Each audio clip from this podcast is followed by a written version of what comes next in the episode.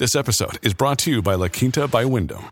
Your work can take you all over the place, like Texas. You've never been, but it's going to be great because you're staying at La Quinta by Wyndham. Their free bright side breakfast will give you energy for the day ahead. And after, you can unwind using their free high speed Wi Fi. Tonight, La Quinta. Tomorrow, you shine. Book your stay today at lq.com. Podclass, i podcast di classe editori. Seduta volatile a Wall Street dove gli indici tuttavia hanno saputo praticamente cancellare le forti perdite viste a livello intraday. In questo giovedì 11 di giugno il mercato ha digerito il dato sull'inflazione più alto delle previsioni.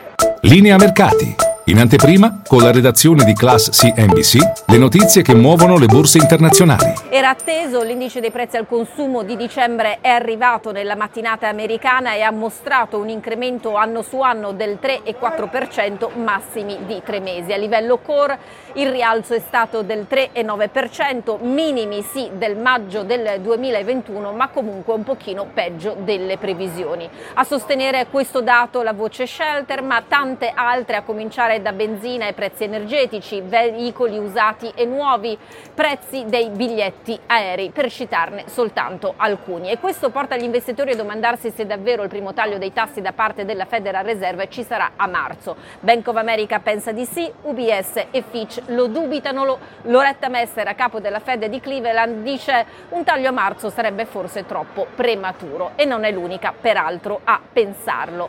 L'altra grande notizia della giornata è il debutto debutto in borsa degli ETF spot di Bitcoin approvati ieri dalla Securities and Exchange Commission, 11 i prodotti che hanno incassato il via libera, ma sono 10 quelli che oggi sono oggetto di trading.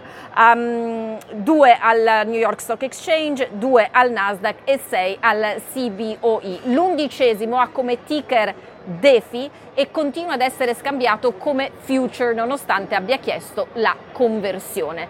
Eh, per quanto riguarda la domanda è stata notevole, scambiati di mano quasi 4 miliardi di dollari per un prodotto che eh, i gemelli Winklevoss avevano chiesto nel 2013. Chiudiamo per una volta guardando l'Europa perché la BCE eh, fa notizia attraverso la sua presidente Christine Lagarde che in un'intervista televisiva in Francia ha spiegato come eh, la battaglia contro l'inflazione proceda bene, come i tassi abbiano probabilmente raggiunto un picco, ma serve ancora un po' di lavoro da fare. Peraltro ha anche detto che un ritorno di Donald Trump alla Casa Bianca eh, sarebbe eh, una cosa piuttosto eh, preoccupante, ha spiegato che sarebbe una minaccia per la UE.